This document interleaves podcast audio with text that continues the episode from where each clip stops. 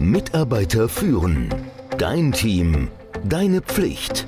Der Podcast für Antreiber, Macher, Menschenkenner, Widerstandskämpfer und Zuhörer. Der Podcast von und mit Kai Beuth, dem Experten für das Thema Führung. Culture Eats Strategy for Breakfast. Virtuell eine Kultur einführen. Also, schon bevor die meisten von uns den Begriff Coronavirus kennengelernt haben, war der ja, Trend zur Remote-Arbeit steil nach oben gegangen. Die Antwort auf die Frage, warum ist Teambuilding mit Remote-Mitarbeitern heute wichtiger denn je, hat also nichts damit zu tun, dass Teambuilding plötzlich wichtig geworden ist, sondern damit, dass sich Remote-Arbeit schneller durchgesetzt hat, als wir ursprünglich gedacht hatten. Zwar sind einige Prozesse in einer virtuellen Umgebung inzwischen genauso ausgefeilt wie in einer persönlichen Umgebung, aber das Teambuilding mit Remote-Mitarbeitern ist noch weit davon entfernt, wirklich gut zu sein. Das liegt zum großen Teil daran, dass das Thema nicht intuitiv ist.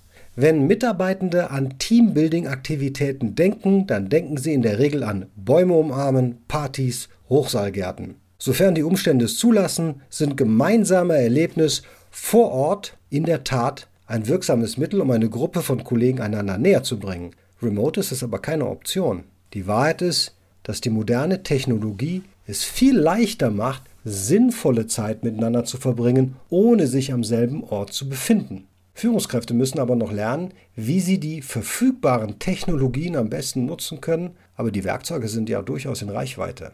Das hier ist ein Auszug aus meinem Buch Du bist auf Mute oder wenn du es auf Englisch lesen möchtest, You're on Mute.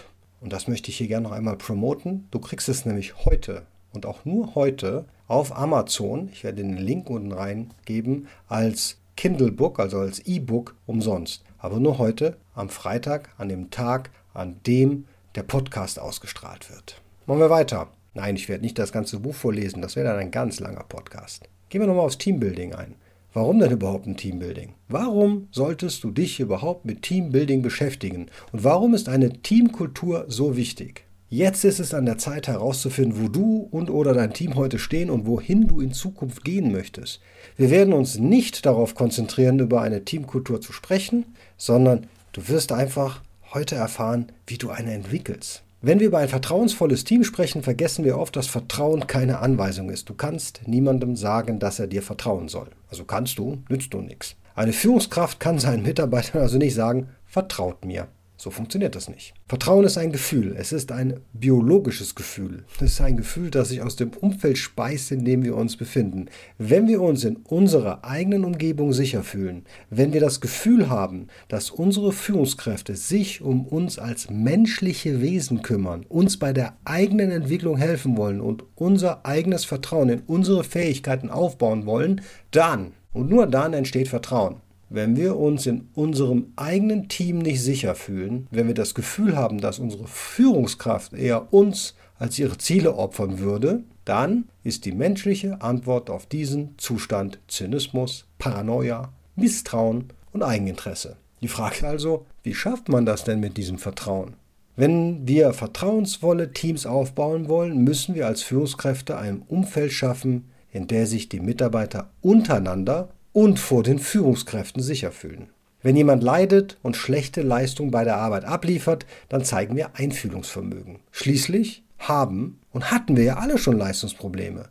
Wenn du jemanden anschreist, du hast deine Ziele für das dritte Quartal in Folge verpasst, wenn du sie dieses Quartal nicht bringst, dann kann ich für nichts garantieren, dann hilft es nicht. Vielmehr solltest du fragen, du, du hast deine Zahlen für das dritte Quartal in Folge verpasst. Geht's dir gut? Ich mache mir Sorgen um dich. Ich mache mir Sorgen um dich, weil ich weiß, dass du nicht auf dem Niveau arbeitest, von dem ich weiß, dass du dazu in der Lage bist. Und dann finde heraus, was los ist. Vielleicht hat die Person zu Hause Probleme. Vielleicht hat sie Probleme mit den Kindern. Vielleicht gibt es Stress. Vielleicht sind die Eltern krank. Ich ist einfach nur müde. Vielleicht ist die Person überfordert. Und so ein Verhalten, das schafft eine Umgebung, in der jemand um Hilfe bitten wird. Mit anderen Worten, die Leistung wird steigen, wenn jemand bereit ist, demjenigen zu helfen und zuzuhören. Mitarbeiter müssen nämlich ihre Menschlichkeit zugeben dürfen. Wir alle müssen verletzlich sein dürfen. Das bedeutet allerdings nicht heulend herumzulaufen. Verwundbarkeit bedeutet Dinge zu sagen wie, ich weiß nicht, was ich tue. Du hast mir diese Aufgabe gegeben, aber ich habe keine Ahnung, wie ich sie erledigen soll.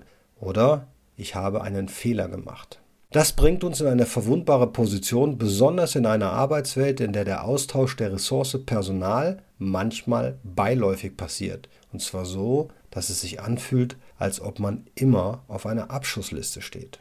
Und so möchte keiner gerne Schwäche zeigen, ob es nun Angst, Zweifel oder Fehler sind, die wir gemacht haben, oder mangelnde Fähigkeiten und auch Fertigkeiten. Viele behalten es leider einfach für sich und verbringen ihre Tage mit Lügen, Verstecken und Vortäuschen. Wenn Mitarbeiter Aufgaben übernehmen, von denen sie nicht wissen, wie sie sie machen sollen, und sie lügen, sie verstecken und vortäuschen Dinge, dann bedeutet das, dass der Output schlecht sein wird. Und die Ironie ist, wenn die Mitarbeiter ihre Fehlbarkeit, ihre Menschlichkeit verbergen, dann wird das Team tatsächlich schwach. Denn wenn niemand Fehler zugibt, dann werden sich diese Fehler noch verstärken. Aber wenn wir eine Arbeitsumgebung schaffen, in der sich die Mitarbeiter sicher genug fühlen, um zu ihrem Vorgesetzten zu sagen, ich brauche Hilfe oder ich weiß nicht, was ich tue oder ich habe einen Fehler gemacht, dann ist das Erstaunliche daran, dass dieses Team tatsächlich viel stärker wird. Bescheidene und bodenständige Führungskräfte geben einem das Gefühl, auf Augenhöhe zu arbeiten. Sie vermitteln im Übrigen auch das Gefühl, dass sie nur zur Arbeit kommen, um jeden Tag etwas zu lernen. Und sie betrachten sich selbst nicht als Experten, nicht einmal in ihrem eigenen Job als Führungskraft. Denn niemand ist ein Experte. Man kann ein fortgeschrittener Neugieriger sein, aber ich kenne keinen Menschen, der alles weiß. Der Versuch, sich also als unfehlbar darzustellen, führt dazu, dass man dir als Führungskraft oder als Mensch nicht vertraut. Das Gegenteil ist der Fall. Wenn man sich als fehlbar akzeptiert, dann vertrauen die andere.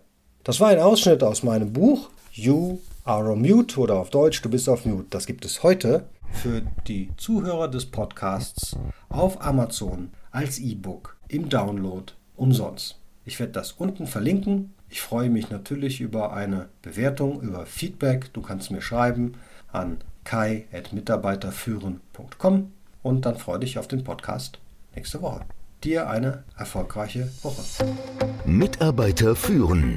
Dein Team Deine Pflicht. Der Podcast für Antreiber, Macher, Menschenkenner, Widerstandskämpfer und Zuhörer. Der Podcast von und mit Kai Beuth, dem Experten für das Thema Führung.